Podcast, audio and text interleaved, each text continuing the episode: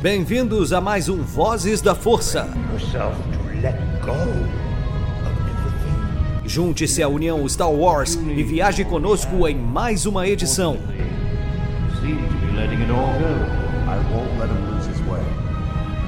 Seja também a fagulha que manterá a chama de Star Wars acesa por muitos anos.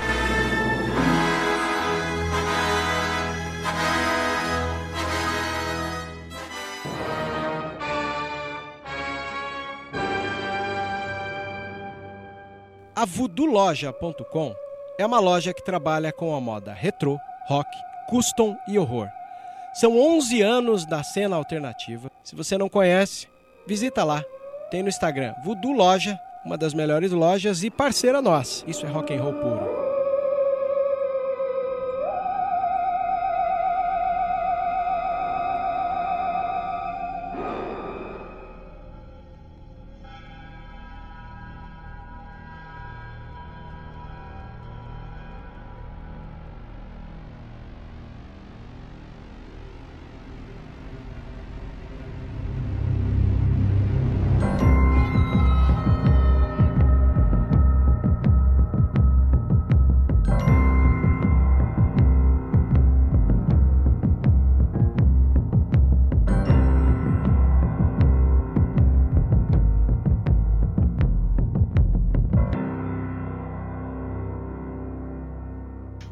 Seja muito bem-vindo, usuário da Força. Depois de um hiato aí de um certo tempo que eu nem quero parar para contar para que a gente não desanime, estamos de volta com Vozes da Força, impulsionados, motivados e apaixonados pelo retorno de The Mandalorian. Esse é o primeiro episódio da segunda temporada, um open season de 52 minutos aproximadamente e isso empolgou bastante tanto eu quanto o JP, nosso fiel pauteiro, que está aqui para bater um papo junto comigo. E vai ser um pouco sobre as impressões desse episódio. Né? Não vamos demorar muito, é, né? até porque tamo, estamos só nós dois aqui. Uh, sabemos o quanto JP é uma enciclopédia aí do universo expandido e vai ser bem legal lembrar com ele de várias coisas que já vieram de outros é, produtos multimediáticos. E aí, JP, como foi assistir esse episódio incrível?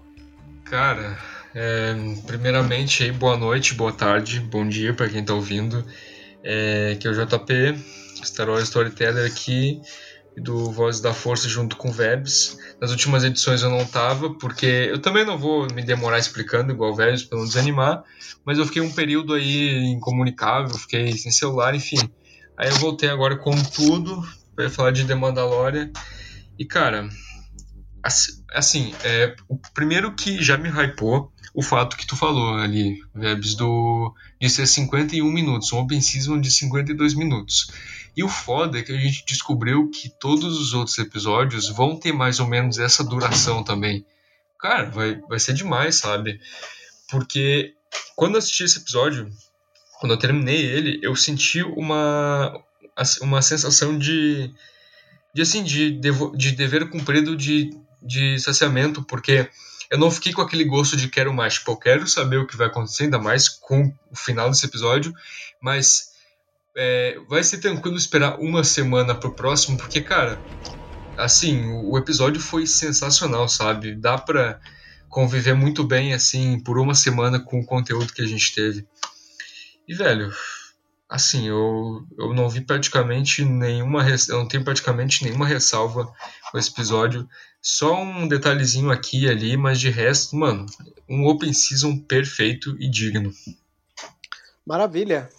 E é legal pensar que, embora é, uma ressalva aqui a colar, isso faz muito sentido se a gente pensar que a gente faz isso comparando em retratações de situações que já foram retratadas em outras mídias. Então, é comum a gente apontar algumas é, divergências, mas isso faz parte da adaptação desse universo, né? Que já foi é, experimentado na literatura e agora está no audiovisual. E a gente sabe, né? Toda, todo tipo de mídia audiovisual, seja animação, filme ou série, ele vem que nem um rolo compressor em cima de, de dados já mostrados é, em mídias como HQ e livro. Então, vão acostumando. A gente já passou por isso com a, a forma como a Soka e o Rex escapam da Ordem 66 do livro da Soka para é. a sétima temporada, né, de The Clone Wars. Sim. Então, é mais ou menos a gente vai estar sempre observando é, vantagens e desvantagens dessa adaptação. E a série começa brilhantemente com a chegada do Mando e a criança num vilarejo todo pichado, né? E é engraçado porque para nós, né, fala de pichação, a primeira coisa que vem na nossa cabeça é a Sabine, né? A Sabine é a campeã ali de ser a, a personagem que lidava com Faz os grafite. Né? Faz é. muito grafite, pichação. E esse planeta, eu não lembro se aparece, acho que não temos o nome desse planeta. Temos ou não? Não, mas se eu não me engano, não é um vilarejo em Tatooine mesmo. Eu identifiquei como Tatooine, porque quando ele tá andando, aparece um pouco atrás onde ele tá. E era meio que um deserto. Então eu supus que era Tatooine. Ou não? Não sei não, porque ah, não. eu acho que não. É, depois ele chega, né? É, depois é, ele, ele chega. chega em nave, né? Lá é, esqueci desse né? detalhe. Esqueci desse detalhe, mas é, não diz que planeta que é, é não, não identifica. Normal, na primeira temporada tivemos planetas que não foram citados, a gente foi descobrir depois por outras fontes. É.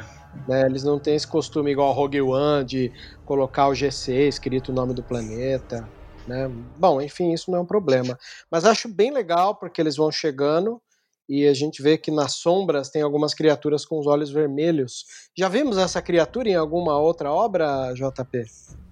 Então, é, a gente ficou muito curioso com isso, eu e o Arthur lá do, do, Star, do Star Wars Universe, a gente comentou sobre isso porque a gente se liga muito na fauna de The Mandalorian, porque eles diversificam muito. E nesse episódio, quando apareceu essas criaturas, infelizmente não apareceu elas assim, o, a anatomia ali, só apareceu os olhos. E quando apareceu elas de corpo, que a gente vai comentar mais pra frente a cena, que foi genial, estava é, desfocado é, neles e estava escuro, então não deu para ver. Mas eu suponho que seja uma variação, uma subespécie dos ratos Womp lá que tem em, em Tatooine. A gente vê lá em, em SW o Star Wars The Old Republic, o MMO de Star Wars, a gente vê quando a gente está indo lá em Tatooine no jogo, que tem uns ratos zombie que eles são um pouco diferentes do que os que a gente conhece. Eles são marrons, maiores, tipo do tamanho de um cachorro, eles têm os dentes mais avantajados, os olhos são vermelhos, tanto que se tu chegar perto deles no jogo, eles te atacam. Então, olha só. Eu suponho que sejam eles, porque eles são a única criatura que eu lembro assim de porte pequeno, tamanho de um cachorro, que tenha olho, olhos vermelhos. Mas pode Sim. ser algo novo.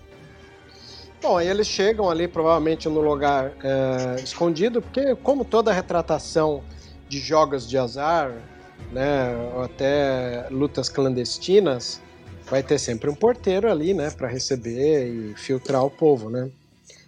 Para receber e filtrar esse pessoal que vem. E o mando chega num, num Twi'lek, né? Para provar Isso. a entrada dele. E você lembra o nome do personagem daquele Absin? É Gor Goresh? Como é que é? Gor Goresh? É Gor Koresh. Inclusive, ele é um cameo. O personagem, o cara que, que fez ele, o ator que interpretou ele, é um ator famoso. Eu vou até ver o. Saiu até em matérias. Eu vou ver aqui o nome do ator. Ah, isso eu sei, eu posso te dizer. É o John Leguizamo. Isso, Eu sou muito fã do John Leguizamo. O John Leguizamo, para quem não conhece, o, o John Favreau que além de ser o showrunner e dirige alguns filmes, o John Favreau tem um filme que ele atua e dirige que chama Chef, né? Que ele é um chefe de cozinha que vai parar no, nos food trucks da vida, né? E nesse filme é ele, o filho e um ajudante dele que é um latino, que é o John Leguizamo. Para quem assistiu a série Olhos que Condenam, a gente tem ali uma condenação é, das crianças que são as, as crianças pretas e um latino. O pai de família desse latino é o John Leguizamo, que interpreta o, o Gorgoroth. Também ele está. Uh, ele é o vilão do, do Romeo e Julieta com o, o DiCaprio e a Claire Danes. Ele é o vilão do, da, do live action do Spawn. Ele faz o Violator, o clown. E também um papel de Toulouse-Lautrec em Moulin Rouge, né? É um ator latino que eu gosto, embora eu citei esses filmes para vocês um filme que me marcou muito que ele atuou é O Pagamento Final, um filme do Brian De Palma. Ele é um vilãozinho fracote que depois vai ter o seu papel maior no final do filme. É um filme com Al Pacino, tá? É, e a gente também conhece ele como o mecânico de carros da série John Wick, tá? John, John Leguizamo é um ator que eu gosto, acompanho particularmente um dos melhores filmes de atuação que ele tem o seu espaço é um filme que chama O Verão de Sam, que é o primeiro filme branco do diretor Spike Lee, que geralmente faz filmes pretos, né, para a comunidade preta. Mas O Verão de Sam é um filme sobre um assassino serial que ataca as pessoas na época da disco music. Pronto, tá aí todas as minhas dicas cinematográficas que eu tenho costume de dar. E é ele que tá lá e recebe o mando né, em meio a uma luta entre guardas gamorreanos, né? Aquela luta é linda, cara, sério. É porque a, a colisão do, dos machados é muito parecida com a colisão dos Vibroblades, né? Sim, causa tipo uma. uma não é uma atração magnética, mas rola ali uma, uma atração que quando batem os metais é, dá ali aquele efeito. E eu achei isso muito legal, porque isso aí a gente vai, eu vou comentar mais pra frente quando a gente chegar em outros elementos do episódio. É, e essa parte é legal também, porque a gente vê que o, o Mando ali, o, o Din pra quem não sabe, é o nome do, do Mandaloriano, ele tá ali conversando com o Koresh, e aí nisso, o, a cena, essa cena em específico, é a parte ali do, da reação do Baby Yoda com os Gamorreanos lutando. Eu acho legal, principalmente a iluminação da série, porque eles estão no escuro e a gente só vê a iluminação da, da do ringue batendo no, na armadura do mando, né? Eu acho isso, na ah, fotografia ah, do capítulo, muito bonita. Acho, inclusive, a retratação ali do, do, do. Você vê, né? Como na, na linguagem cinematográfica tem uma coisa muito legal. Você tem uma conversa, todos estão ali em tons é, escuros para meio que sumir com a iluminação, mas você tem um cara reluzente com armadura e um cara de branco, que é o Gorg Goresh. Então é uma maneira de você focar na conversa dos dois, né? Que até você vai descobrir que o Gorg Koresh é um caçador de caçador de recompensa. E é muito maneiro isso que tu comentou sobre a fotografia, porque eu tenho um amigo que, quando ele assistiu, ele falou que cada cena, cada take dessa série parece um quadro, de tão bonito que é. Parece mesmo. Você vê que existe um cuidado estético muito grande ali. Bom, enfim, aí a gente tem a primeira reação do, do Mando, numa reação super calma, né? Porque ele tá ali cercado com as armas, isso espanta todo o público da, da, da luta, né? E isso faz ele chutar o ovo ali, né? Como eu fazer o berço flutuante do, da criança e ele lida numa luta com todos. É... Ironicamente, eu não sei como as pessoas imaginavam que dar murro né, em Beskar faria deles dar algum dano né, físico ali, né? Mas não, né? Ah, não. Dá conta de todo mundo. Cara, não, Beskar é, é quase impossível. Não tem como tu destruir, porque, mano, até. Inclusive, isso foi um problema para os Mandalorianos lá na, na época da, das Mandalorian Wars, das, das Guerras Mandalorianas, porque Beskar é o material mais resistente a sabre de luz, faz no máximo um arranhão sabre de luz.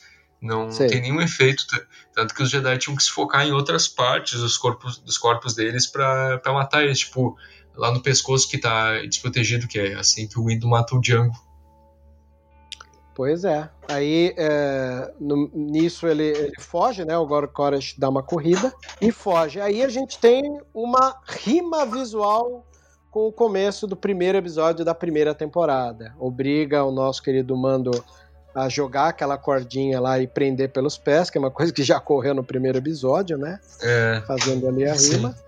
Ele puxa o Gorgorash e pendura ali de ponta cabeça. Dizem os fãs da Marvel que isso é um costume do, do... Spider-Man, né? Do Batman, que, dentro do universo geek.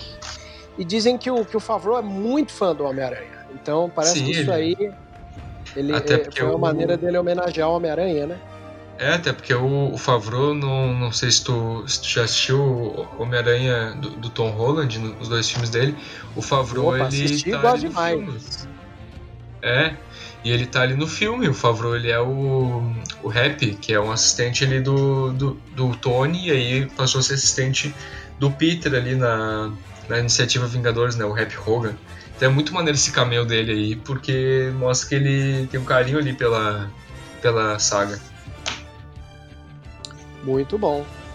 Nisso ele consegue a informação de que existe o Mandaloriano, porque o Mote dessa segunda temporada, conforme o áudio em off, na recapitulação da temporada anterior, a gente vê que ele está procurando outros Mandalorianos para chegar até a raça do Yoda, né, do Baby Yoda, da criança, que a gente não sabe ainda o nome da raça e nem aonde é que, que, que eles vieram, né? É, essa, essa é, etnia.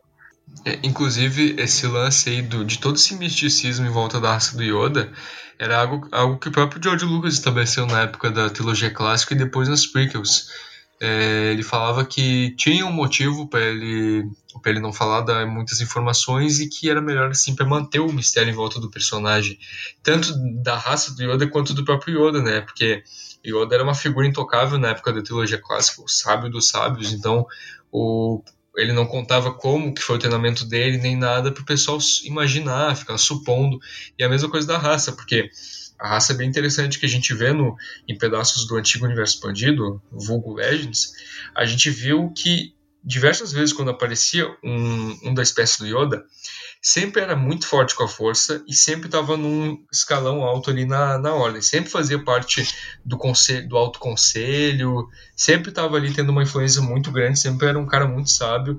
Só tem um só que a gente conheceu que ele não era desse jeito, que é o Mint, o nome dele, que era um Padawan. Mas fora ele, o resto todo assim, né, dos que apareceram da raça do Yoda, todos tinham esse lance de serem poderosos, de serem sábios, assim como o próprio Yoda. E aí a gente não sabe muito, não sabe nada da, da raça, né? De onde que veio, é. qual o nome. E aí em entrevistas antigas, de meados dos anos 90, o George Lucas brincava, dizendo que o, o Yoda ele era um parente distante, um primo, ele era um sapo enrugado parente distante do Caco, dos Muppets aí. muito bom. Para quem não sabe, uh, o Jim Henson tem uma ligação muito grande com o, o, George Lucas, né? Quando foi feito os Muppets, que é uma obra do Jim Henson, o Jim Henson também tem uma obra que dialoga muito com esse universo fantasioso do Star Wars, que se chama o Cristal Encantado, que inclusive a Netflix refez alguns episódios para acompanhar um longa antigo.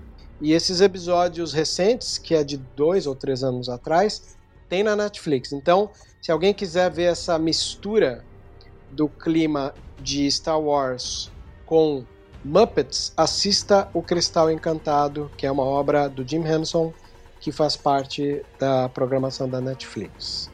Bom, Gorgoresh foi pendurado ali de ponta cabeça, responde que uh, o tal Mandaloriano que ele procura está em Tatooine, e ele larga o Gorgoresh pendurado ali e apaga a luz, né? O que cria ali toda a tensão da chegada dessas criaturas, provavelmente para matar o Gorgoresh ali pendurado e entra a abertura do Mandaloriano, né? Maravilhoso. Eu, eu, vale lembrar que antes da, da, da, abertura, no corte na edição do começo da luta lá no, no ringue, quando ele atira a faca num Zabrak e o Zabrak cai no chão, já começa. Param, né? Sim, mano, aquela Eu cena acho muito é... legal essa cena, né, cara?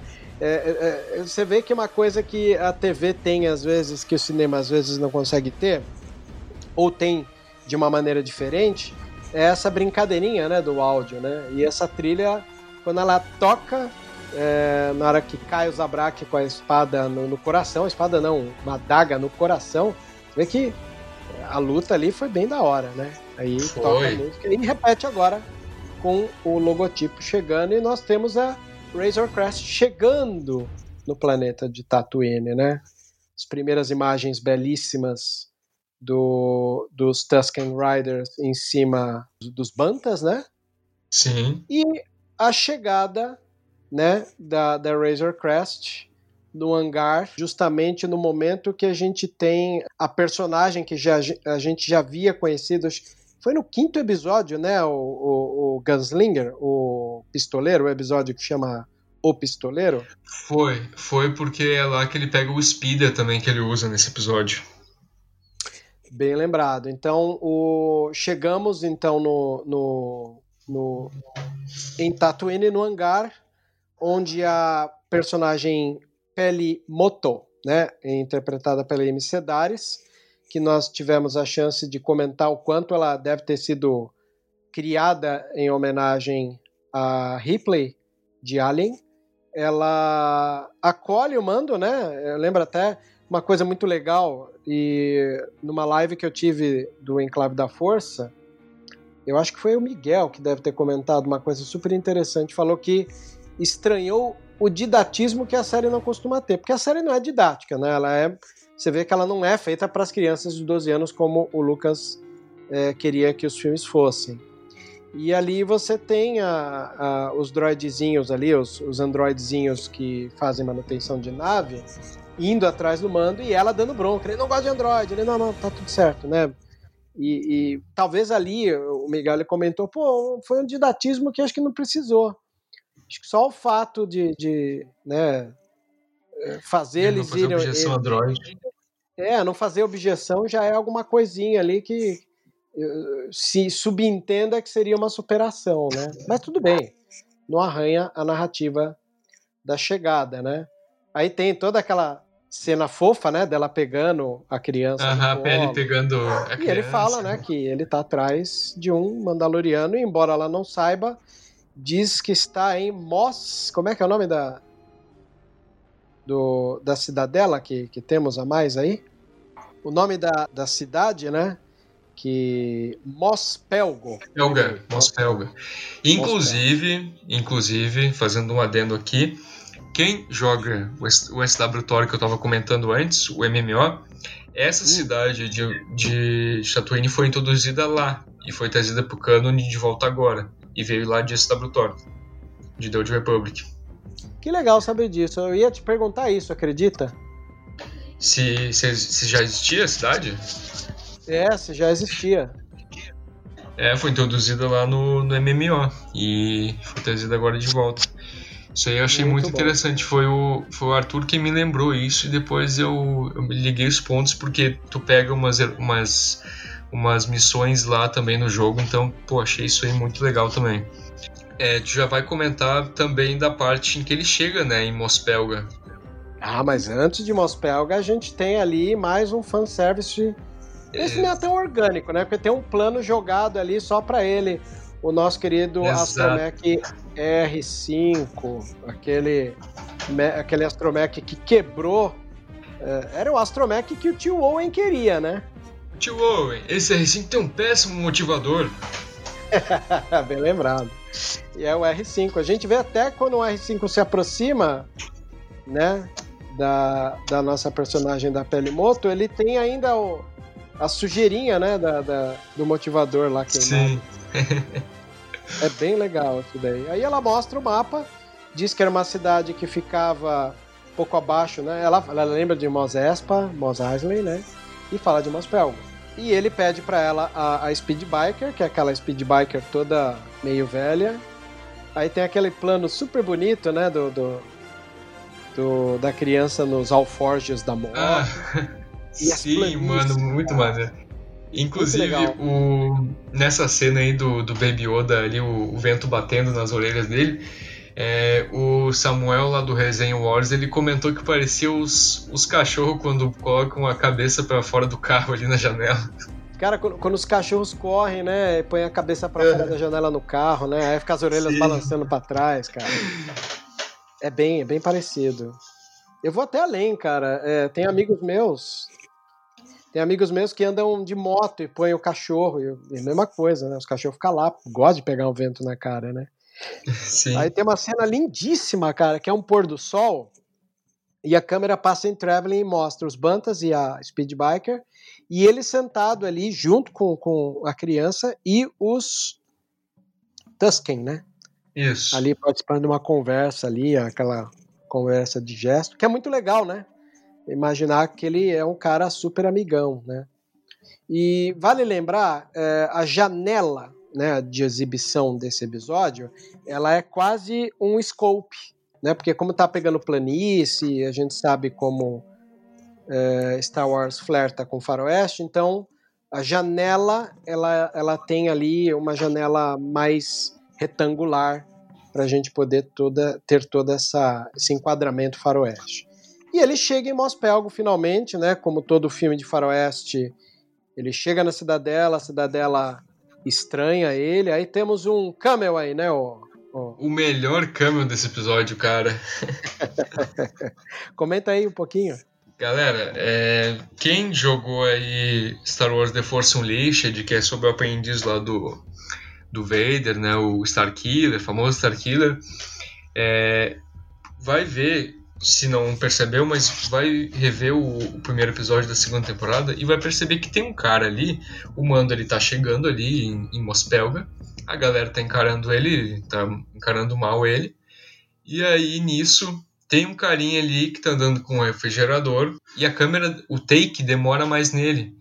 E ele até para assim e fica encarando o, o Mando ali, o, o Jim, e o Jim encara de volta ali e fica durante um, um tempinho assim, fica mais do que o, as outras pessoas ali que estavam encarando ele. E a gente descobre que esse cara aí, que ele é meio cabeludo até, é ninguém menos que o, que o Sam Whiteware, que é o cara que interpretou o Starkiller no The Force Unleashed e também é quem dubla o Sidious, o Darth Sidious aí, o Palpatine, em Rebels e quem dubla o Maul, tanto em The Clone Wars quanto em Rebels também. É ele. É legal, né? Ele tá bem caricato ali naquela imagem, né? E, e, eu não percebi assim de primeira. Eu, acho, eu não sei se alguém percebeu de primeira. Porque eu olhei ali ele, tá, ok. Eu, eu estranhei que demorou mais o, o, take ali. Porque eu não vi motivo. Aí depois, conversando lá no grupo, falaram: Cara, o Sam Whiteware tá no episódio. Eu, onde? E aí mandaram o texto. Cara, muito genial. Mesma coisa que você. Quando eu vi que teve um, um plano de, de câmera só pra ele, eu falei, é um camel e eu não saquei quem é esse cara. É, exato. Também tava irreconhecível, né? Tava bem irreconhecível. Mas Sim. o Mando chega no bar, cena clássica de faroeste, entrou pela porta na contraluz, pede ali é, informações sobre alguém que tem uma armadura parecida com a dele e eles falam do tal de xerife. E aí, mais uma cena extremamente faroestiana, que é a chegada do Marshall, né, o xerife, com a armadura de Boba Fett. Que cena, hein? Como é que foi para você ver o, o Timothy Oliphant, o Cobb Want, né? Ele é Cobb Vant, sei lá, Vant. Ele é, é ele é meio jambrelão, né? E, e, nitidamente ele tá só com a armadura, porque a armadura do Boba ela tem ali o seu cinturão de bolsinhas e tal. E ali ele tá só com a armadura. É, é tão engraçado Não. que ele, ele tá com um camisão vermelho que me remete o John Wayne no Rastros de Ódio, né? No, no, no filme Rastros de Ódio, o John Wayne ele passa a maior parte do tempo com um camisão vermelho.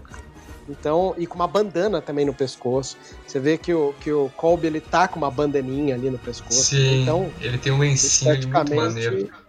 É bem legal, né? E cara, essa cena para mim foi muito doida porque o episódio inteiro para mim foi muito louco em questão de reação porque eu assisti junto com o Cícero lá do Jedi Center a gente sincronizou o episódio. A gente ficou a madrugada inteira é, esperando sair. A gente queria assistir de primeira, assim, mais ou menos nesse horário, 5, 6 da manhã. E a gente decidiu esperar. Daí a gente ficou batendo papo ali em chamada. Aí quando saiu, a gente baixou, a gente sincronizou e a gente foi assistir. E cara, quando chegou nessa parte aí, que deu aquele take, assim, aquela virada de câmera ali pra porta e tava ali o, o Cobb com a armadura do Boba, cara, eu pirei, sabe? Na hora, assim, Mano, é o Boba, fiquei falando, é o Boba. Só que daí eu comecei a me ligar. Mas esse cara não tem porte de Mandaloriano. O pessoal riu muito, porque o Cobb ele tem um, um, um porte mais magrelão, assim, tá ligado? É. Não tem porte de Mandaloriano. Ele pegou e, e o Cícero falou: Eu acho que não é. E eu pensando, cara, mas quem que é então? E aí então ele senta ali, né? Tem toda aquela cena, aquele misticismo bacana, ele pede ali a, a bebida pro, pro Whiskers ali, que é a raça daquele atendente. Aí senta ali, tira o capacete e aí, em vez da gente ficar decepcionado, a gente ficou feliz também, principalmente eu. Porque o Cobb Vent, para quem não sabe, o Vebs vai comentar aí é, mais para frente sobre a relação dele com a armadura do Boba, mas ele é um personagem que foi introduzido lá em Marcas da Guerra, o primeiro livro da trilogia Aftermath, é, que lançou lá em 2015, antes de O Despertar da Força. Ele fazia parte de Jornada, ele tinha aquele selo lá, o Jornada para, aí ele era Jornada para o Despertar da Força. E, e ele foi introduzido lá nesse livro e a gente já vai dar o contexto de por que, que ele estava lá e por que, que ele apareceu agora. Mas eu achei Maravilha. maneiro isso, porque é um personagem que é de um livro. Muito bom né? É uma coisa que a gente não tinha visto acontecer e quando acontece é o fanservice orgânico, aquele que surge naturalmente sem parecer que força a barra. Bom, a minha Exato. surpresa, para quem não sabe, é a escolha do Timothy Olyphant para interpretar o Cobb Vent é porque eu já assisto há um bom tempo uma série com ele que se chama Justified. Né? Ela tem no stream, nos serviços de streaming da Amazon.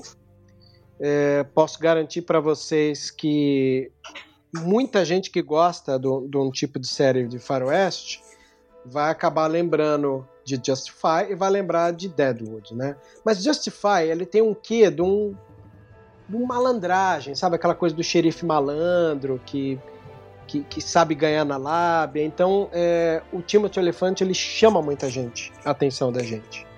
Tanto que, assim, chama a atenção do Tarantino, que em Era Uma Vez em Hollywood, um dos momentos mais brilhantes da atuação do Leonardo DiCaprio no filme é justamente com o Timothy Elefante dentro de um salão. E a gente sabe o quanto o Favreau é um cara que gosta de faroeste, tanto que ele dirigiu Cowboys vs Aliens. E nós sabemos que o Filone também é fã de faroeste porque ele é um cowboy. Né? Ele nunca tira o chapéu de cowboy da cabeça dele. Raramente a gente vê ele sem o chapéu. Então, às vezes, eu fico imaginando como deve ter sido engraçado, né? Ambos terem comentado entre si é, da necessidade de chamar o Timothy Elefante para fazer o papel do Marshall, né? Do Cobb Event. Agora é a sua vez de comentar aí um pouco mais dele, JP. Então, o Cobb Vent, dando contexto aqui, ele é o cara que a gente vê lá em Marcas da Guerra, que tem a armadura de um Mandaloriano, que ele achou a armadura perto do Poço de Carcum. Para quem não lembra, o Poço de Carcum é onde fica o Sarlacc, aquele bicho grandão que a gente vê em Retorno de Jedi, que é para onde o Boba cai após ser atingido pelo Han, afetado pela cegueira. E, inclusive, esse elemento aí do Han cego acertando Boba tem uma referência muito bacana no episódio, que eu vou comentar. E, é e lá no livro, a gente vê... Ele não tem, assim, muita, muita história, ele é um personagem mais ofuscado, mas ele, ele é no terceiro segmento, se eu não me engano, que, que ele tá. E aí, ele aparece lá, e a gente fica sabendo que tem armadura de um Mandaloriano. E aí o pessoal já fica, ah, ele tem armadura do Boba. Tatooine, achou perto daquele, daquele poço de Carcum. É, é, o, é a armadura do Boba. Mas o livro não responde. E diverge um pouco a forma como a gente vê na série. Lá pra frente a gente vê é, uns flashbacks do Cobb que eu achei demais. Eu achei um dos pontos altos do episódio. Que é quando a gente vê ali ele contando, né, pro, pro Jin ali, pro, Mandalor, pro Mando, sobre o porquê que ele estava protegendo o Mospelga ali, não é? E aí aparece flashbacks incríveis ali de quando a segunda Estrela da Morte foi explodida E é muito bacana que no bar ali tá todo mundo comemorando quando aparece o holograma ali na holonet da Estrela da Morte explodindo. E a gente vê o Kobe tomando ali uma no, no bar e sorrindo, assim, dando um sorriso bem grandão quando vê o, o holograma. E aí a gente vê que o, a equipe de mineração lá chega, né? E aí começa a atirar neles. Ele foge. Aí ele fica vagando pelo deserto e aí os Sandcrawler dos Jawa lá encontram ele, ajudam ele e aí vem que eles têm aqueles vários diamantes né, da companhia de mineração que ele roubou quando estava fugindo. E aí falaram que, que, ele, que, que, queriam, né, que ele podia escolher qualquer coisa dali do que os Jawa tinham. E aí nisso ele vê a armadura do Boba lá, e aponta para ela, pega e aí ele começa a proteger ali Mospelga, agindo como um Mandaloriano. E já no livro, como eu falei, a gente pelo, pelo que dá a entender, ele pegou lá no poço de Carcum, tipo, ele mesmo quem achou. Ou ele achou, ou ele, ou ele achou mesmo, ou ele simplesmente excluiu a parte vergonhosa de que foi resgatado pelos Jawa. Mas, pelo que dá a entender, divergiu a forma de, de um material e de outro. E isso entra com o fato de que o Web estava falando ontem, e aqui também no podcast agora, de que é, audiovisual de Star Wars passa o rolo compressor, varre mídia de HQ e livro, conforme a gente viu no Cerco de Mandalor. Mas o Cerco de Mandalor até que foi um pouco mais leve, porque hum, no livro realmente é, é bem parecido é, as tomadas de, de, decisões ali que a gente vê da Soka e do Rex, do Rex da série pro, pro livro dela. Então ali foi, foi um, po, um pouco só que divergiu, mas o do Cobb foi um pouco mais aparente. E, é verdade. Isso aí, isso aí eu achei demais, sabe? Introduzirem ele. E como tu falou, é um fanservice orgânico. Tu não precisa ficar introduzindo ali o personagem é, ou deixar ele ali, tipo. Tu fica, ah, tá, mas quem é esse cara? E aí falam, ah, mas vai ter que ler lá Marcas da Guerra, vai ter que ler um livro para entender. Não, tá ligado? Eles explicam ali como que ele conseguiu a armadura, e é isso, sabe? Não, não precisa ler um livro se, se não quiser tanto. E isso me lembrou bastante Rogue One, Sol Guerreira. Sol Guerreiro não precisa assistir The Clone Wars, que foi onde ele foi introduzido, para saber ele do papel dele em Rogue One. É assim que acaba funcionando a parte orgânica. É você incluir o personagem e não deixar no espectador a impressão de que ele perdeu algo, né? Mas enfim, uh, só voltando um pouquinho da onde você comentou dessa memória dele da, da armadura. Sim. Eles quase vão no embate, porque a gente vê que o Mandaloriano, é, o Mando cobra dele a armadura, porque é uma armadura mandaloriana, ela tem que estar com os Mandalorianos. E no momento que vai ter um duelo, né, essa coisa de mão na, na no coldre para ter um, um desafio meio faroeste, é hora que a cidade é invadida por uma criatura submersa na areia que a gente só sabe minutos depois quando o Colby fala que é um dragão de Crate, né? Dragão de Crate, nós já ouvimos falar em outras partes, né? Aí entra mais um tipo de adaptação, que é o que? Você fazer ficar a favor da obra. Então, se a gente sabia que a primeira vez que apareceu um dragão de Crate, pode citar aí para o nosso ouvinte, JP. Então, a primeira vez, eu não lembro exatamente, mas a aparição com certeza mais famosa de todas foi ali em Kotor. E cara, eu vou comentar mais pra frente sobre Kotor, porque foi ali o cameo né, desse episódio, as referências todas ali foram as mais famosas.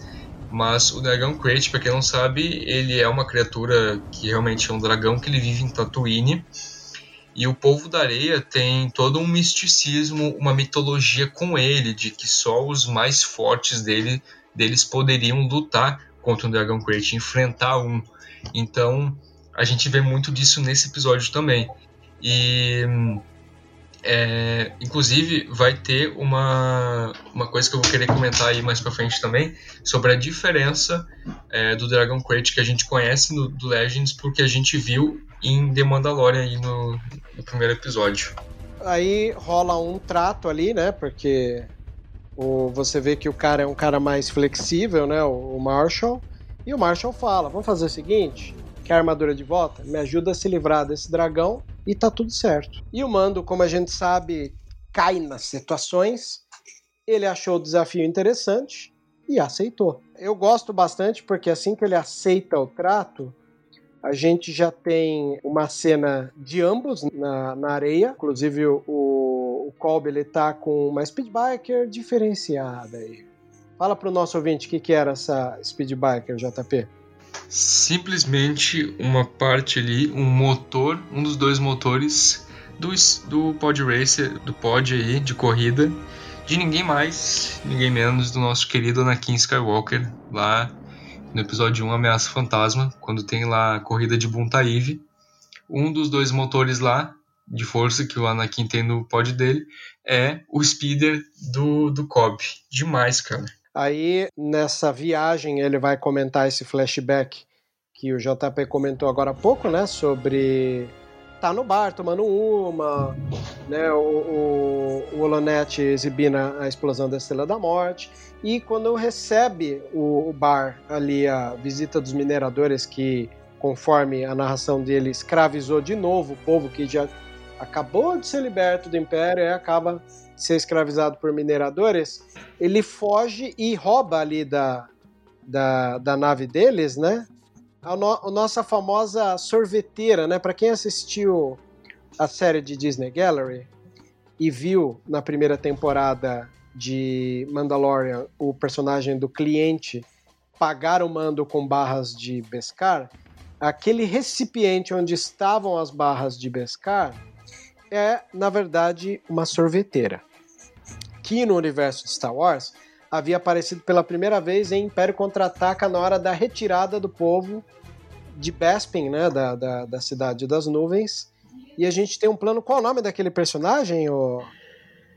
Eu vou. Eu, é o Willow. Vou, vou ver aqui, peraí. Tá bom.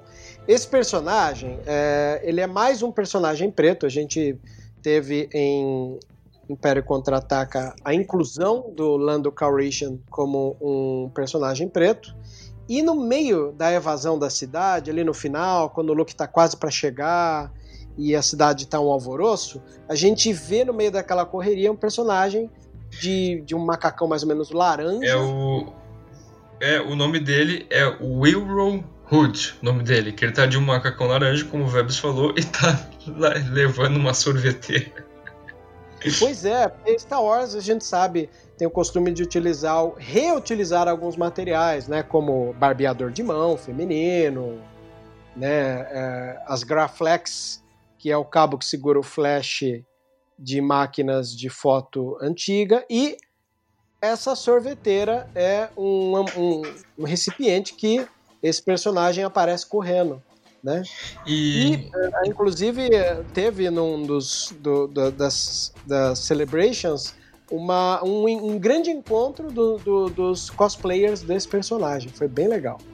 Inclusive, é, tem até, tipo, action figure dele, sabe? De tão famoso que ficou. É mesmo? Fizeram isso? Tem, tem action figure dele, sim. Tem, inclusive, bem antigo até. Tem o da linha, da, tem o da linha Legacy.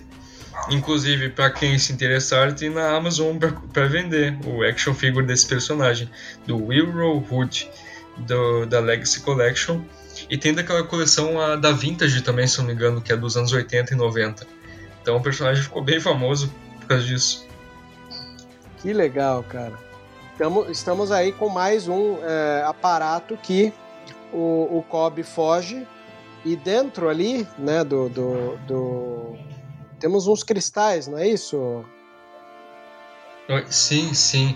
Pelo que eu, ele não dá a entender o que, que é, mas eu acredito que sejam cristais de minério, até porque ele rouba isso da companhia de mineradores ali e vale bastante. Vale bastante, né? Aí a gente tem a cena dele caindo na areia sendo resgatado pelos Javas. Uma cena lindíssima dele deitado no chão, vendo só o pico do Sandcrawler, né? É. Da ponta ali do Sandcrawler dos, dos Javas é salvo pelos Jawas e tá ali bebendo ali água no, no, na algibeira, no alforge ali, né? E ele começa a receber é, ofertas né, de troca por aquele cristal. Aí vem primeiro, acho que uma arma que deve ser também do universo. Logo mais a gente vai ver na internet algumas referências desse material ofertado, que ele nega. Depois temos um Astromech, que se eu não me engano, a gente viu essas cores em Como é que chama essa última série animada que teve? É a Resistance. É, Resistance. Além do, de The Clone Wars e Rebels, é Resistance que. É Resistance, né? É Resistance. E, e essa unidade R2 branca, verde e vermelha é uma, é uma. Não sei se já vi uma cor assim lá no Resistance, mas vamos esperar aí os, os olhos clínicos de águia de plantão mostrar. Aí ah. mostra ele. Pode falar. Aliás, é, voltando só ao assunto do, do Dragon Crate lá, que o Vebs comentou e perguntou qual foi a primeira aparição. Então, no. É, ele foi pela primeira vez identificado ali como o esqueleto de um Dragon Crate no episódio 4 ali, que é aquele esqueleto que a gente vê o C3PO perto ali. É o esqueleto de um Dragon Crate ali. E o, ali na novelização do episódio 4 daí foi pela primeira vez identificado daí como Dragon Crate. E aí depois disso a gente tem lá na, na série Tales of the Jedi, uma série de HQs bastante famosa aí, que foi a, a, as HQs que estabeleceram a Velha República, né, que trouxe é, Exacan, guerras, é, Grande Guerra Sith e tal, é, Nagasadao, enfim, é, e aí foi lá também que apareceu como uma, uma ilusão, acho que se não me engano na edição no arco do, da Grande Guerra Sith, se não me engano. E aí a gente vê também lá em Kotor, que aí a gente vai comentar mais pra frente porque é a que mais porque tem uma ligação com esse episódio. Mas foi lá na novelização, novelização do episódio 4 que a gente descobriu o nome pela primeira vez e descobriu também que aquele esqueleto era de um Dragon Crate. Pronto, já temos aí dois, duas referências do porquê dessa adaptação de Dragon Crate, né? E parece que eu li, é, existe The Great, como é que é? A, o grande Exato. criatura Great, né? Como é que é? Então, Você lembra é, é? existe... Sim, é, era sobre isso que eu queria comentar, sobre a questão de adaptação.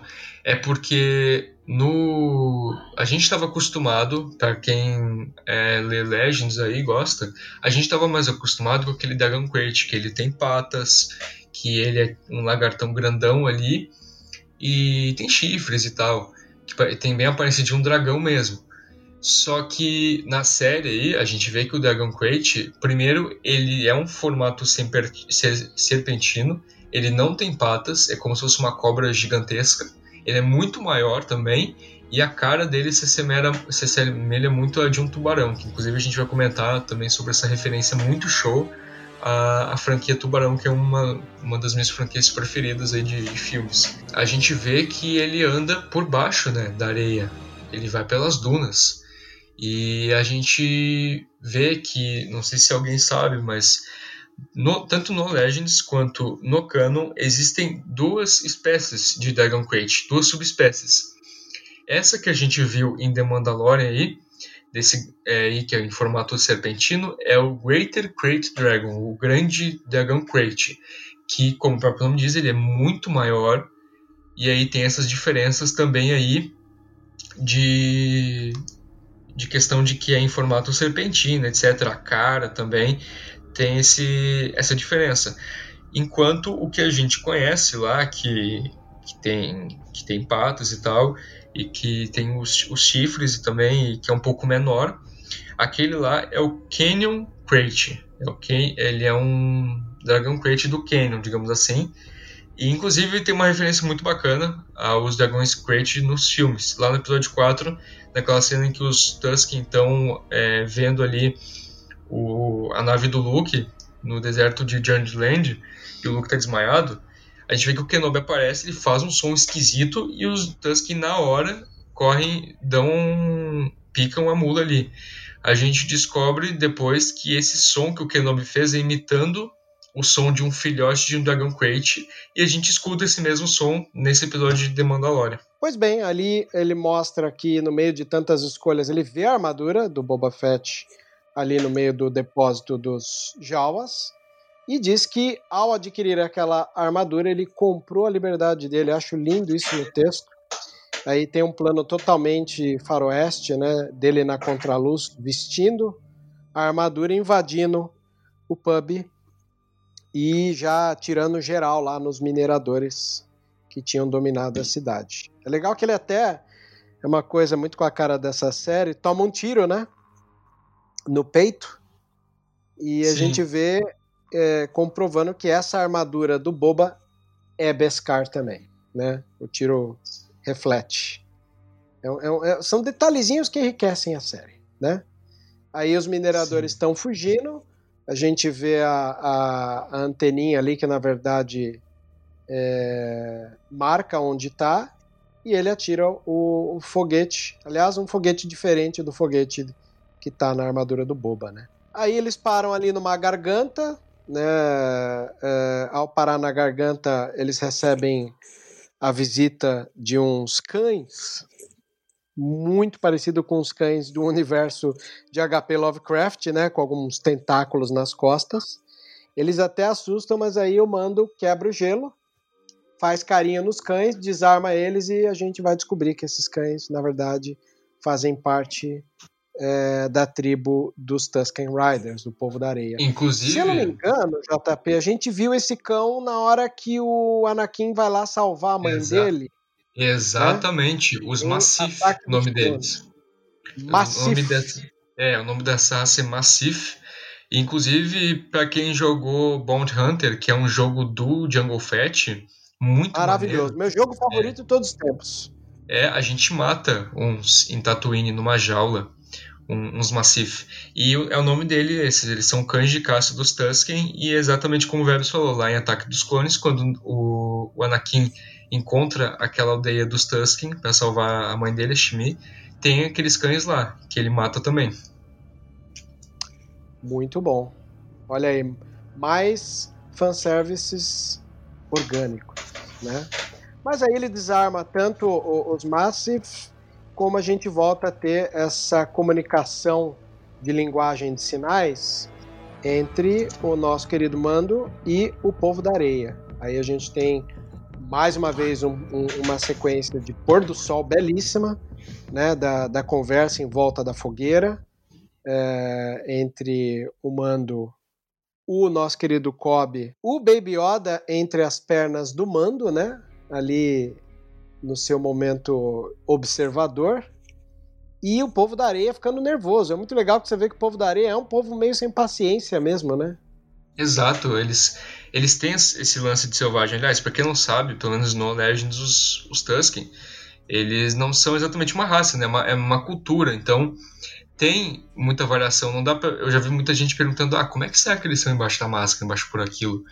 E não dá para exatamente dizer a aparência deles, porque eles na verdade são uma mistura de várias espécies. Tem humano, tem escravos, tem muita diferença. Então, é, não dá para saber exatamente a aparência que eles têm, mas a gente vê alguns aí no, no, Legends e eles eram tipo humanos, tipo, por exemplo, tem o Darth Krayt, por exemplo, que ele foi um Jedi, depois virou um Sith e ele foi criado entre os Tusken.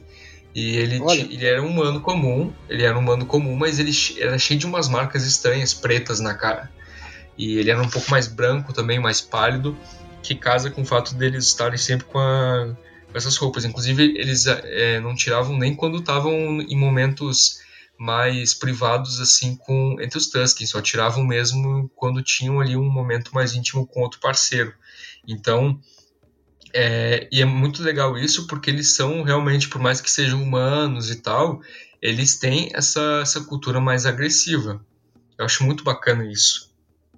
Eu gosto porque dentro dessa, desse universo de criações de etnias que o George Lucas criou, os Tusken me lembra muito os palestinos, né? Eles têm um quê de palestino, essa roupa comprida, viver no meio da areia, sim. reconhecer bem.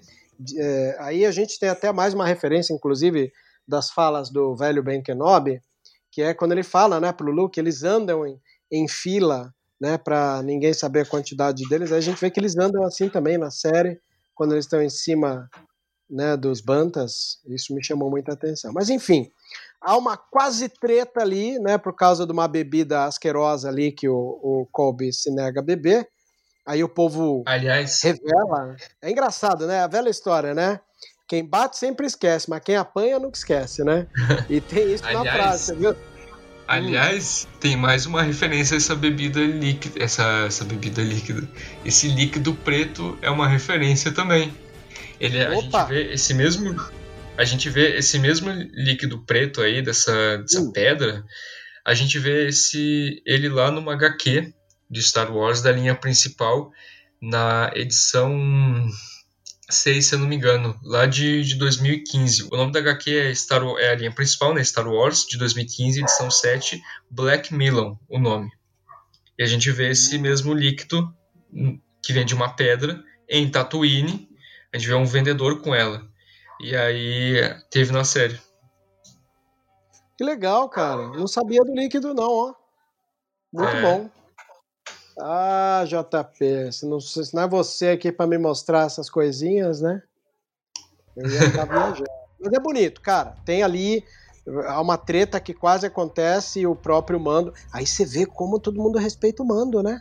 Ele liga o fogo aí, ele fala: ó, ou vocês param ou a gente vai ser comido pelo, pelo dragão Mano, de Crate.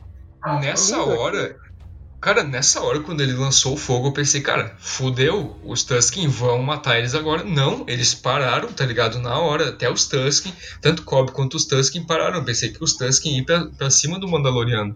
Mas não, é. respeitaram. Que coisa, hein? Achei lindo. Aí a gente tem a ideia de que o dia amanheceu e lá está o povo andando ali, né? Aí a gente vê todo mundo ali, tanto o Mando quanto o Cobb, tudo em fila em cima dos Bantas e eles vão tentar pregar uma peça ali na saída da caverna onde está o dragão de Crate. Essa caverna é famosa, não é, o, o JP?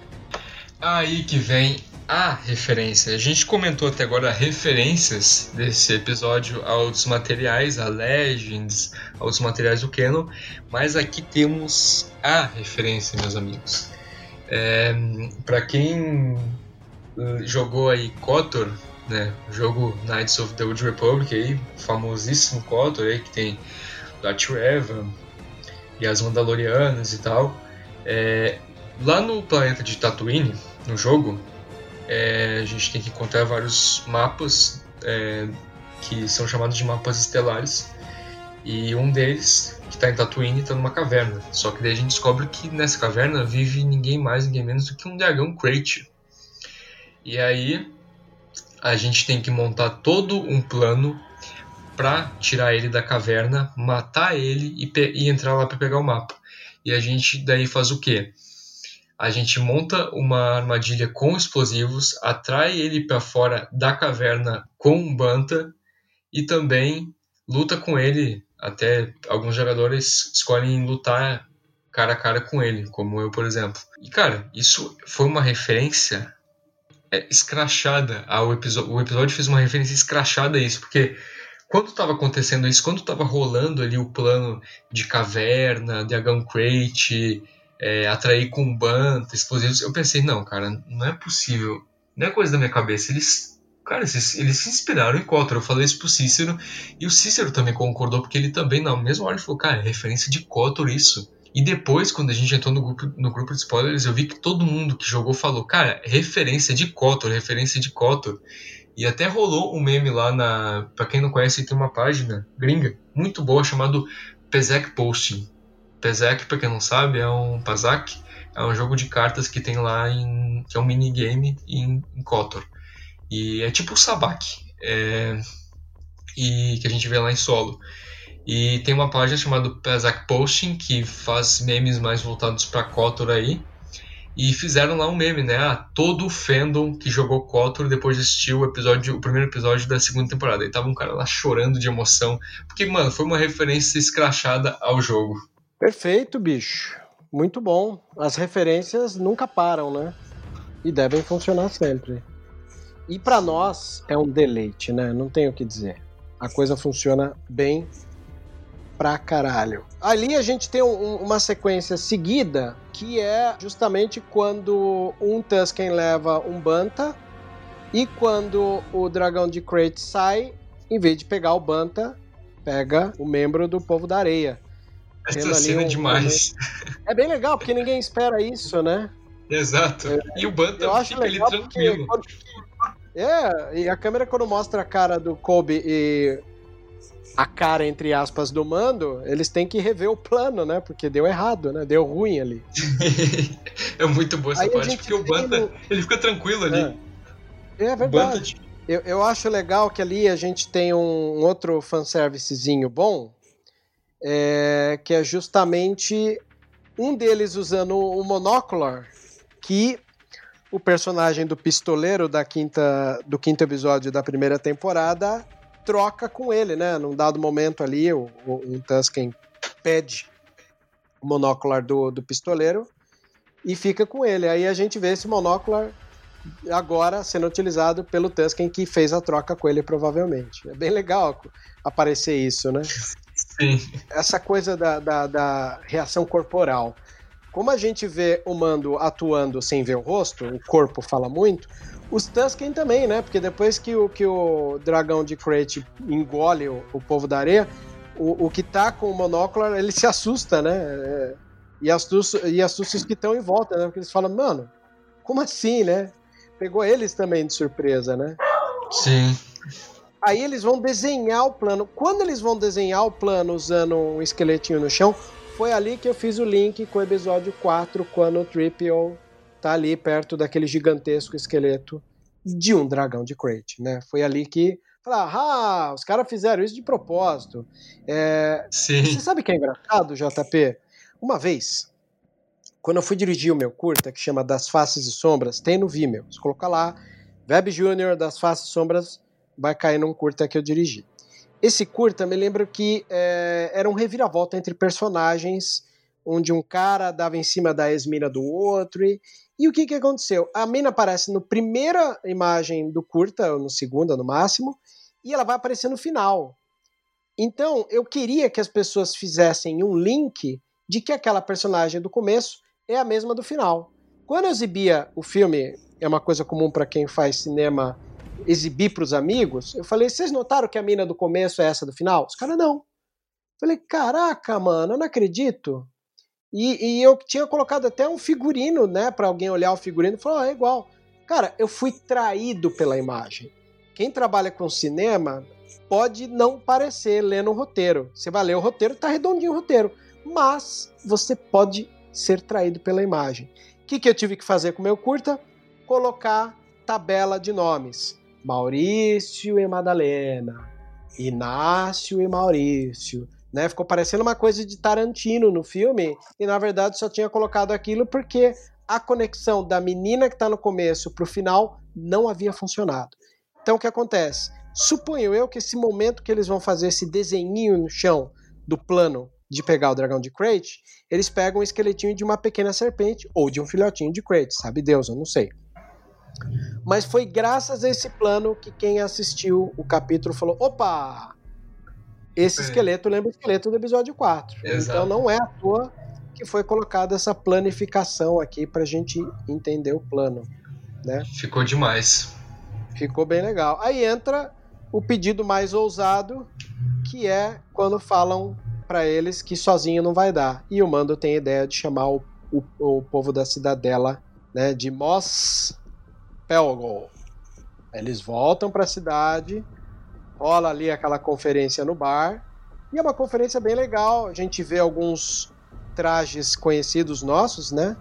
Uh, alguns trajes de rebelde que a gente vê bastante em Rogue One tem alguns desses personagens no bar. E graças à voz ali do, do, do, do Cobb, ele convence o povo e a gente tem um corte, já tem ali a convivência entre povo da areia, porque o povo da areia chega também ali para ajudar o, o, a galera. Aliás, essa... não, é, é, bonita, né, a chegada deles. Aliás. Me lembra a chegada dos elfos em Abismo de Helm no Duas Torres. Verdade, né? verdade. Chega, coisa de chega aquela a galera toda. se sentir, pô, só a gente, estamos fodidos, mas como e assim aí, gente? De repente começa e aí chega a todos os elfos ali. e, aí né? chega, e aí chega todos os elfos ali para ajudar.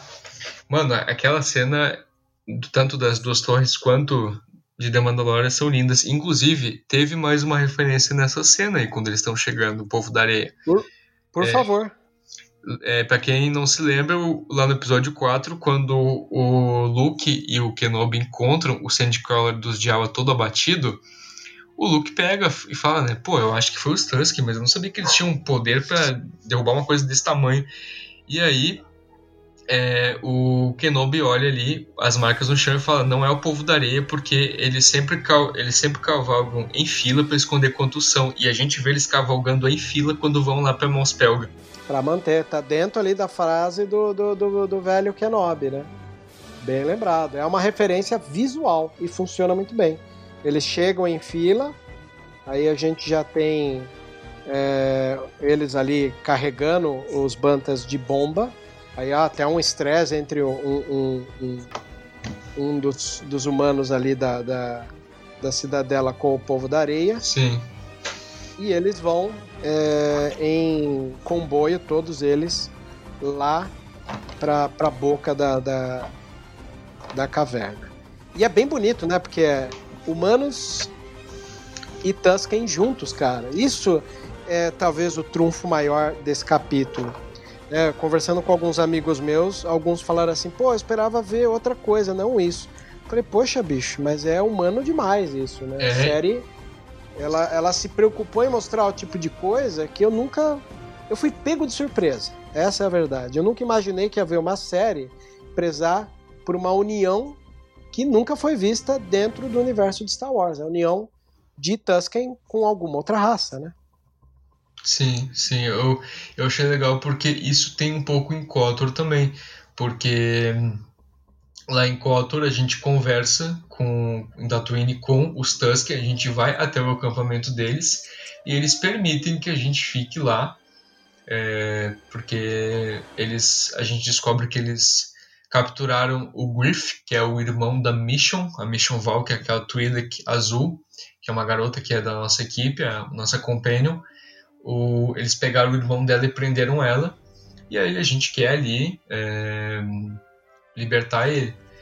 E aí a gente e eles falam que para libertar ele eles aceitariam que em troca ele matasse a gente no caso matasse o Dragon Crate que vivia naquela caverna porque ele tinha uma coisa que vai ser a maior referência que a gente que teve nesse episódio que a gente vai comentar mais para frente e aí, ali no jogo, eles permitem que a gente ande livremente pelo acampamento deles e tal, não atacam mais a gente. Então a gente viu isso nesse episódio também.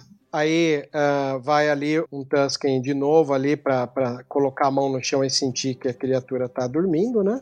Aí fica aquela expectativa entre eles e vai chegando, né? Com quem assistiu Game of Thrones e vê nos últimos episódios existem a presença desses escorpiões, né, que são lançadores de dardos, que até um deles matou um dos dra dragões, né, da, da Daenerys.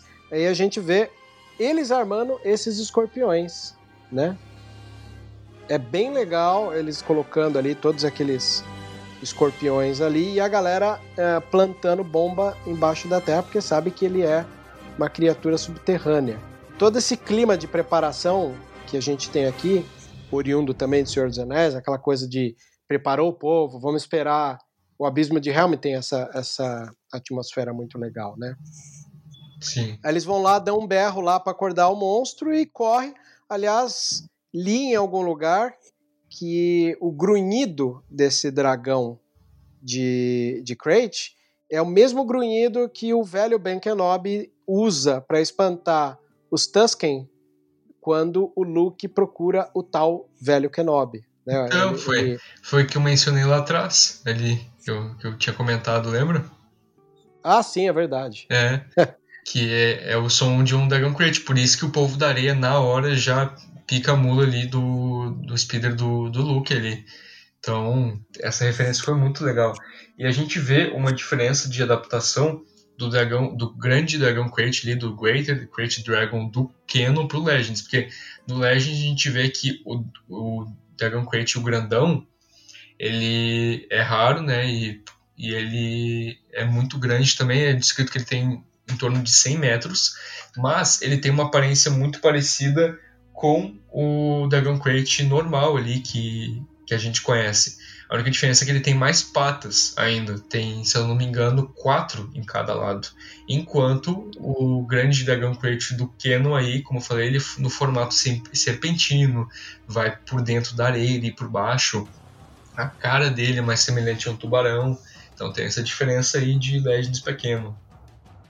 Maravilha, já que você citou o nosso querido tubarão, vale lembrar que assim que o dragão de Crate sai, a gente já tem o ataque de arpões por parte do, do povo da areia, né? E ali acho que a gente acaba entendendo por que, que transformaram esse, essa criatura, não digo nem quadrúpede, mas né, na, na, na tocada quadrúpede de ser, em uma grande serpente, ou um verme gigante, não sei é. qual cai melhor.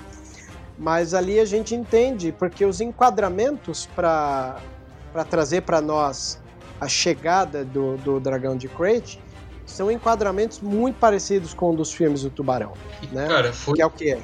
É, é enquadramento de dentro da arcada dentária, é ele chegando como se estivesse nadando na água. Eu acho que isso é uma das belezas fica, que esse capítulo mexe. Fica aquele suspense, né, de quando que ele vai pular. Nossa, eu achei incrível, é, porque lembra muito lá o do primeiro filme do Tubarão, inclusive, que é quando o Martin Brody e o o Quint, o Peter Quint lá no, no, primeiro filme, eles estão atirando os arpões no, no tubarão. E é bem nesse estilo mesmo, ele salta e eles lançam, igual no, no episódio. Então, foi incrível essa referência. Foi muito, muito legal também por conta do enquadramento, como tu falou, que mostra ele pulando assim da areia do nada ali e abrindo bem a boca. Pois é. Uma coisa que eu acho que chama muita atenção também é que quando ele sai do chão, você vê que a textura do dragão de Crate e das rochas ao redor da entrada da caverna é, é igual. Então você vê como às vezes uma criatura dessa ela, ela se camufla, né, no fundo. É, ele, ele parece, ele tem a pele do dragão de Crate é uma pele que parece rocha, né? É, Star Wars tem muito, muito disso, né? De personagens que estão parados e encostam em alguma coisa que parece uma rocha, uma parede, e aquilo se move, né? Isso é uma coisa muito comum. E quando eu vi que o dragão tinha essa textura de pele, me chamou a atenção por isso. É mais uma dessas criaturas que às vezes podem enganar a gente. E o Mando tá lá de longe, olhando com uma lunetinha, né? Aliás, é legal, porque para um capacete desse, o ideal é uma luneta, que ele já havia utilizado também na primeira temporada, né? E vê que o plano começa a dar errado, porque ele vê que o, o dragão de Crate quer entrar para dentro da caverna de novo.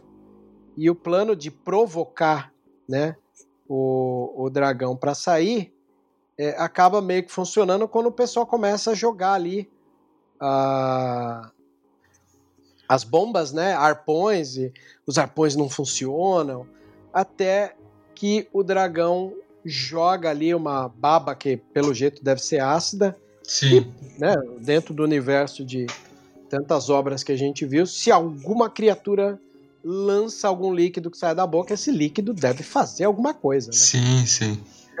Mas ela cobre ali humanos e Tusken aí de uma maneira trágica, assim, né? E, cara, é... não sei se você notou, Opa. mas. Não sei se você notou, mas uma das coisas bem legais que tem nessa série é. Principalmente eu queria até comentar. A janela que eu havia comentado que era de filme de faroeste, ela causa uma aberturinha, né? E deixa de ser é, uma janela de de, de scope, né? Cinemascope, no momento que a criatura sai da caverna. A janela dá uma abertura maior, ela vira quase um 18 por 5, um letterbox. Isso é muito legal porque é um enquadramento para filme de monstro, né? Filme de monstro sempre é, o monstro, a criatura, vez ou outra, ela pode ocupar os quatro cantos da tela. Então, a janela do capítulo abre para a gente ter ali um filme de monstro, né? Estilo horror. Isso, porque Star Wars é de gênero também, né? Aí a gente tem ali, como eu disse, o ataque dele, né, com, com um ácido. E aí a gente nota que, mesmo com a tentativa de explosão, que dá um, um, um certo erro ali, pelo menos as explosões que estavam no chão, é, ele sai ali, tal qual um verme, lá no pico da caverna e joga de novo ali o líquido pra galera. Puta plano bonito, inclusive, assim. Uh, aliás, essa é uma série que preza muito por plano fechado, e esse episódio ele usa muito plano geral, cara. Porque, né, imensidão do lugar, o, filme, o monstro tá perto e tá longe. E eu achei belíssimo aquela hora que ele sai do, do, do, da montanha. Porque ele surpreende. Você vê que ele é um verme bem rápido, né? Ele sai ali do, do, do chão, o povo tá até olhando qual parte do chão ele vai sair. E ele sai, da, da, da, da, montanha. Lá em né? cima, é. Cima, né? Mano, é, eu Aí achei entra, isso muito incrível. Nossa, cara, é muito inovador. Aí entra uh, um momento que talvez seja um dos momentos de beleza visual desse capítulo, na minha opinião, que é que obriga o, o nosso querido Mando e o Marshall, né, o Kobe, a usarem o jetpack para voarem para lá. É, tem uma coisa muito engraçada que a gente sabe, que é o quê? Quando um ator ele é bonitão, dificilmente você vai ver ele cobrir o rosto dele. E como essa série é uma série que o ator é um galã, então você começa é, a primeira aparição dele com o capacete, depois ele tira, ele só vai pôr de novo o capacete agora. O tempo inteiro ele não pôs o capacete de novo porque é o galã, né? Exato. São coisas das exigências que Hollywood tem, se você e vai aliás, usar um ator, ele tem que aparecer. E né? aliás, comentando agora, isso era uma das coisas que eu comentei ali um pouco mais atrás, que era uma coisa que eu queria analisar, a gente vê ali no, no episódio 6, não é? O, o Han afetado pela cegueira da Carbonita, é, acertando sem querer o jetpack do Boba, e aí o Boba acaba caindo no Sarlacc, causa disso. E, quer dizer, ele sai voando primeiro, né? O, o Han bate sem querer no jetpack dele, ele sai voando que nem doido, depois cai no, no, no Sarlacc. E a gente viu nesse episódio que o, o Jin, o, o Mando, quando eles vão subir, então eles vão voar para onde o Dragon Crate está bem lá em cima, no pico da montanha, com jetpacks, ele pega e dá um e dá uma bastonada ali no, no jetpack da armadura do, do Boba e ele sai voando que nem louco, o Kobe, sem, sem norteamento. É verdade, né? Um pouquinho depois ali, porque eles tentam voar, aí entra essa, essa beleza que eu disse do, do plano deles voando, né, com, com o, o jetpack. Aí é, eles param no pico da montanha, tentam atirar, vê que não funciona muita coisa. Cena né? linda, aliás. Linda cena linda, cena. né, cara? É muito linda essa cena. Quando eles vê que não funciona nada, eles fogem dali, porque o, o, o dragão tenta morder eles. Aí existe um pouso dos dois, que é um tipo de coisa que eu gosto de ver, né? É, de, é, os dois pousam no chão, né? E fica apontando a arma para cima. Aí de novo o dragão engana eles e surge ali do nada, né?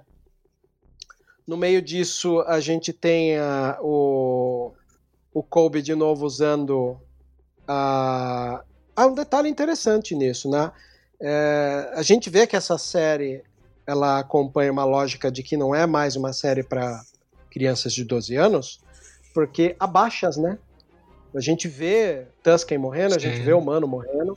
Sim. Eu acho isso extremamente interessante de se analisar. Né?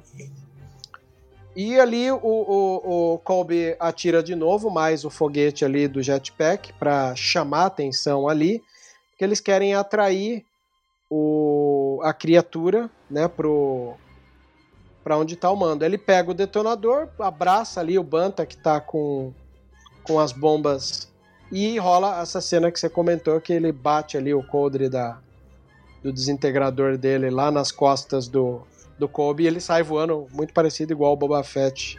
Exato. Em Retorno de Jedi, é nesse momento aí. Aí o Banta tenta fugir, né? Aliás, Banta esse barbudão que você hoje em dia, hoje à tarde num grupo virou e comentou ironicamente, foi, pô, mas que raiva, até o Banta tem mais barba que eu, gargalhei, viu, cara? O dia que você vai. Ah, é, o, foi o foi o André, ele é um amigo inclusive que ele vai estudar jornalismo com a gente, ele vai estudar jornalismo e talvez em breve ele se junte aí aos veículos, porque ele falou que tinha vontade de escrever e tal para praticar o aí para fazer jornalismo. E aí foi ele quem comentou. Comentou daí Olha que só. tava com raiva que até o Banta tinha barba e ele não. Pois é, eu dei risada com isso. Mas aí, beleza. É, a gente vê que ele engole ali o mando, fica aquele momento ali de tensão. Uh, né? Onde será que tá, né? O mando. Aí o, o, o, dragão de Kratos sai ali, cospe ele para fora, provavelmente é, com os mesmos eletrochoques que aquela criatura do gelo recebeu no primeiro episódio da primeira temporada. E o mando aperta o detonador e ali explode por, pelo, pelo lado de dentro né, do, do, do dragão de Kratos, com um plano geral gigantescamente lindo da explosão e dando aquele choque da explosão, pegando todo mundo ali, né? Com a, a névoa da explosão. Aí o mando cai ali no chão, todo cheio daquela baba ácida, né? E o, o, o, o Kobe levanta com aquela cara de meu Deus, deu certo, não acredito. E começa a comemoração dos humanos, né? E dos Tusken da, da família, né? Que ele põe as, as mãos para cima e faz aquilo lá. E tem de novo um plano tipo helicóptero, né? Da, das entranhas abertas ali e já. Show, inclusive. É, pois é. E já começa a imagem deles ali cortando ali o, o interior deles. Até há um momento muito engraçado que o, um dos Tusken pega uma pérola. Então. Sei, como é dragão, a gente sabe que dragão e pérola, geralmente a pérola é um ovo de dragão. Será que dá para entender que essa pérola seria um ovo do, do dragão de Crate? Não, inclusive, é, essa foi. Eu comentei que ia ter uma referência envolvendo Kotor e esse episódio de Mandalorian, que ia ser a cereja do bolo, ia ser a maior referência, que é essa cena aí. Porque lá em, em Kotor, quando a gente mata o Dragon Crate, ele dropa nada mais, nada menos do que uma pérola. E essa pérola ela é, é o que a gente dá pros Tusken no jogo para liberar lá, para libertar o irmão da, da Mission lá, o, o. Porque essa pérola é muito importante para eles, é sagrada, só os mais de alto de escalão mais alto entre os Tusken conseguem é, essa pérola, porque significa que eles mataram o Dragon Crate. Então, essa pérola significa ali, é um sinal de enorme respeito entre a sociedade deles e a gente consegue lá em Kotor para eles. E inclusive dá até para usar como uma um acessório ali no sabre de luz, ele aumenta alguns atributos. E aí na cena ali a gente simplesmente vê ele com aquela com aquela pérola, sabe? E levantando e os Tusken tudo comemorando porque é algo sagrado para eles. Mano, eu eu, cara, eu fiquei em êxtase nessa hora, eu e o Cícero, porque a gente gritou Kotor bem na hora. Aliás, o, o, que você me contou de ter assistido com o Cícero logo cedo, eu ia brincar com você num dos grupos que a gente participa, falando assim: varar a noite em claro para assistir Mandaloriano às seis da manhã é o novo ficar na fila esperando a sessão da meia-noite de cinema de Star Wars. é, pior que é, é, exatamente. Acaba sendo, né? A gente podia fazer isso em turma numa próxima vez, né? Passa Cara... a noite ali trocando ideia no grupo. Oh, vamos ficar todo mundo acordado? É porque eu tô velho, eu não aguento. Mas imagina, vamos ficar todo mundo acordado? Vamos. Por mim é mais fácil botar o, o, o celular para despertar às 5 da manhã e assistir junto com vocês às 6. Acho que eu vou fazer isso na Sim. próxima, hein? Cara, vamos. Acordar cedo, que, né? Vai me, Teve. Vai me Teve alguém nos grupos que pegou e falou: Cara, quanto, quantas pessoas dessas chamadas suportam? Vamos fazer um de todo mundo. Então vamos, vamos planejar assim. O próximo a gente tem que assistir tudo junto também. Isso é muito legal. Maravilha. Pô, muito bom, cara. Muito bom. Eu tô bem feliz da, da maneira como acaba, que é o Kobe chegando até o, o mando ali na Speedbike, ele cumprindo a, a negociação, aí rola ali um puta momento legal, que é os dois é, comentando, Cara, né? É... Aí tem até aquela frase, ó, não fui eu que quebrei isso daí, viu? É... Onde ele apontou para dizer que não fui eu que quebrei, mas eles falam isso, né? Sim, e, Inclusive, essa cena dos dois é uma das minhas preferidas do episódio, porque, cara, dá pra ver o quanto eles se tornaram brothers ali em pouco tempo, né? O, até inclusive o, o Cobb ele fala, cara, eu espero um dia te ver de novo, e o Jim devolve, eu também. Então eu achei muito legal porque mostra que, pô, eles ficaram bem brothers. E, inclusive, uma coisa interessante nessa cena é que quando tá mostrando ali o, o, o mando na, no speeder, a gente vê que ele tá com uma coisa grandona no speeder e é na verdade um pedação de carne do, do Dragon Crate. Teve gente que, ach, que perguntou por que, que ele tá com uma pedra, por que, que ele é, tá com uma pedra ali no speeder levando ela. Mas não, era um pedação ali de carne do, do Dragon Crate. A galera achou que era pedra, eu achei, pra mim foi muito claro ali, pela é. paleta de cores ali, sim. que era um pedação da carne, né? Sim, também. sim. Pode crer. Aí o mando sobe na Speedbiker, vai embora, aí a janela do episódio volta a ser wide, volta a ser scope. A gente vê as barras descendo e subindo, né? Quando ele vai embora pela Speedbike. E aí entra aquela imagem dele lá longe ali, na contraluz do sol, aí a gente vê a silhueta de uma figura careca. Inclu inclusive, costas, né? inclusive bem nesse momento tá, tá tocando ali a trilha, né, de The Mandalorian, ele saindo ali com aquele enquadramento dos dois sóis, lindo enquadramento, tá tocando a trilha. Só que daí quando aparece a figura de costas, a trilha na hora já muda, sabe? Olha só. Bem lembrado. E sabe uma coisa que eu gostei bastante? É, quando você observa né, que aquela figura das costas ali é, vira e a gente vê que aquela figura é nada mais, nada menos que o Boba, Fett. Fett. Né? Demais. É, a gente vê que nas costas dele existem é, algumas espingardas, né? Que a personagem da Fennec Shand, interpretada pela Ming Na Wen, né, do episódio O Pistoleiro, é aquela mesma arma de sniper que ela tá tentando atirar no no mando e no pistoleiro, lembra? Sim, sim, exatamente. Que eles estão, né? É, são essas espingardas de sniper que está nas costas do Boba Fett, o que leva a crer que o final do episódio Pistoleiro, quando tem o corpo da Fennec na areia e vem os pezinhos até ela, é o Boba. Eram os pezinhos do Boba Fett indo lá. Sim. E acaba assim de uma maneira incrível, entregando um cliffhanger da porra assim, né, pra gente, que é Boba Fett está vivo, né? E cara, eu acho legal porque a armadura a armadura estava inteira e ele está vivo.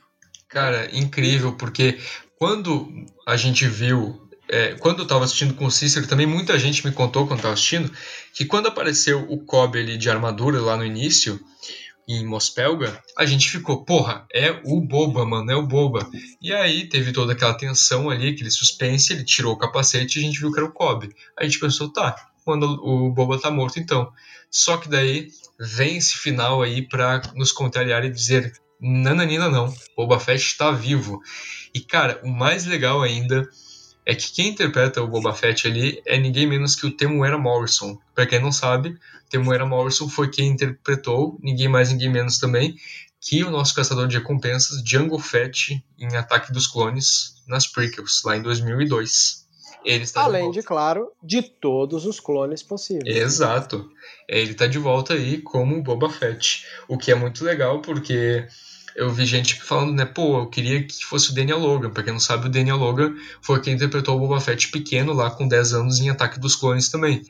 E muita gente queria ele de volta, inclusive é ele quem dubla o próprio Boba também, The Clone Wars. Só que é, aí a gente pensa, porra, mas o Boba, ele é filho, entre aspas, do Django, né? De criação, não tinha aceleração de crescimento ali, porque ele era um clone do, do Django inalterado. Só que, então, tipo, se fosse Daniel Logan ia ficar estranho, né? Porque tá diferente do, do Django, sendo que é clone. Então é legal esse detalhe, sabe? Trouxendo o Temuera Morrison de volta. E, inclusive, lá no site do, do IMDB, lá estava dizendo já o nome do Temuera Morrison confirmado para ser temporada. E aí a gente descobriu que isso aí estava certo agora com o final do episódio. Foi sensacional ali o enquadramento dele, porque ele, como tu falou, ele tá de costas, olhando pro Mando sair lá com o Speeder, ele vira, a gente vê que é o Boba, e aí depois disso ele sai andando em direção à câmera, e aí termina o episódio. Semblante pesadaço, inclusive careca, né? Semblante é... pesado. Cara. E acaba o episódio com um brain explode de todo mundo que estava assistindo e não imaginava que ia ser pego de novo de surpresa com o plano daquele. Coisa linda, hein? Inclusive, o Felipe lá do. Nosso queridíssimo Felipe ali, que tem a Rádio Imperial aí, famosa Rádio Imperial, genial, trabalho incrível, e é do Star Wars Universe também. O Felipe comentou que. que ele achou interessante porque parece que The Mandalorian montou ali um padrão de que todo primeiro episódio de uma temporada tem que ter um plot twist. Tem que ter algo ali que, pô, a gente fique sem, sem chão porque a gente não esperava. No caso da primeira temporada foi o Baby Yoda, que pegou a gente totalmente desprevenido, e agora o Boba Vivo também. Pois é.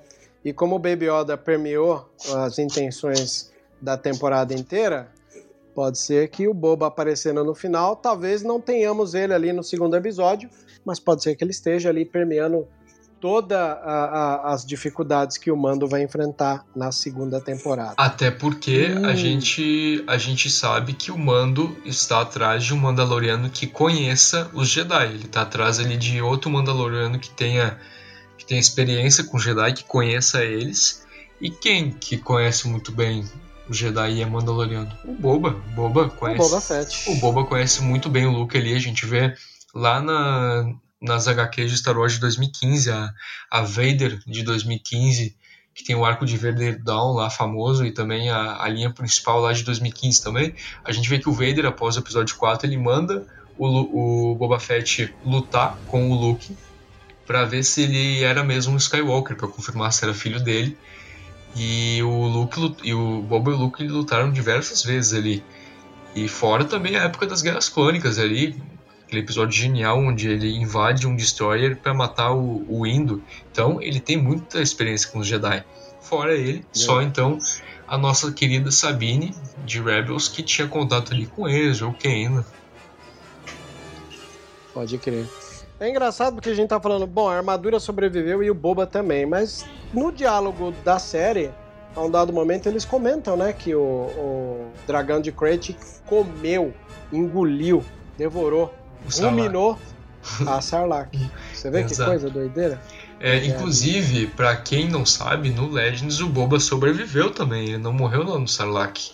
Ele... Ah, mas essa explicação da série me agradou mais do que a do quadrinhos, hein?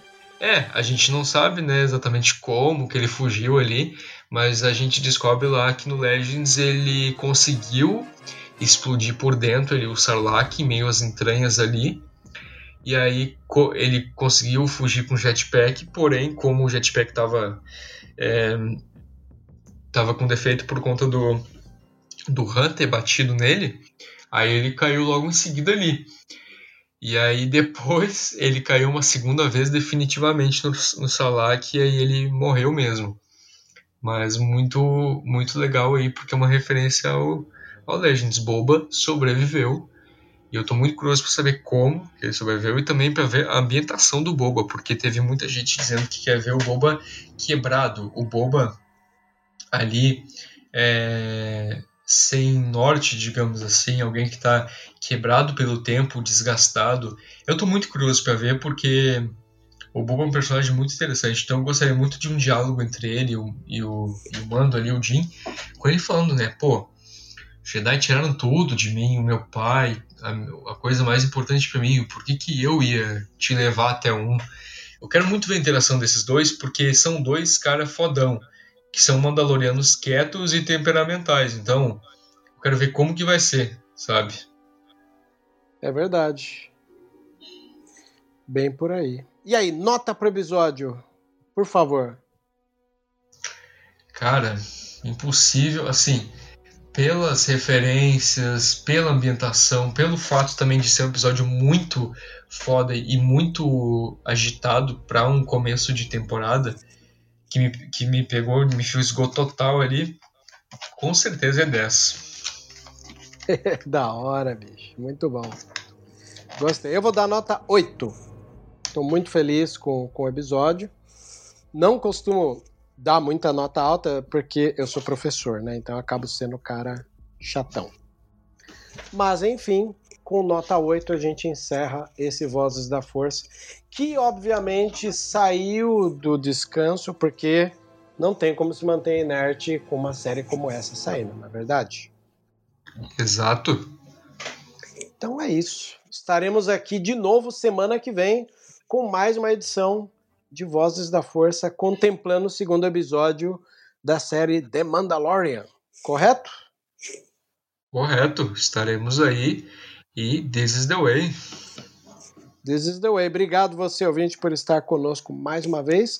Obrigado você, JP, por ter me dado essa injeção de ânimo para a gente gravar esse episódio cheio de carinhos e calores afetivos com uma série dessa. Capaz, eu que agradeço.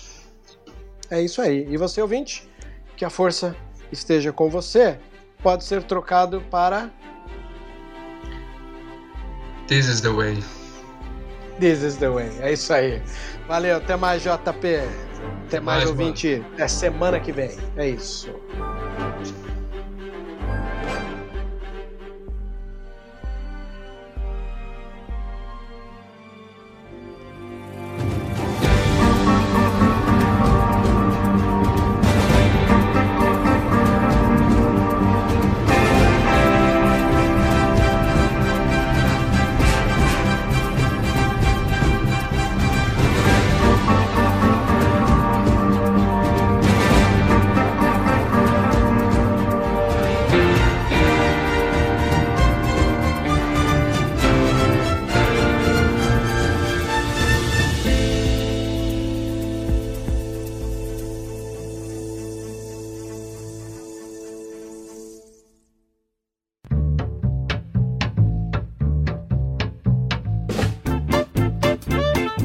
Você ouviu e vivenciou Vozes da Força.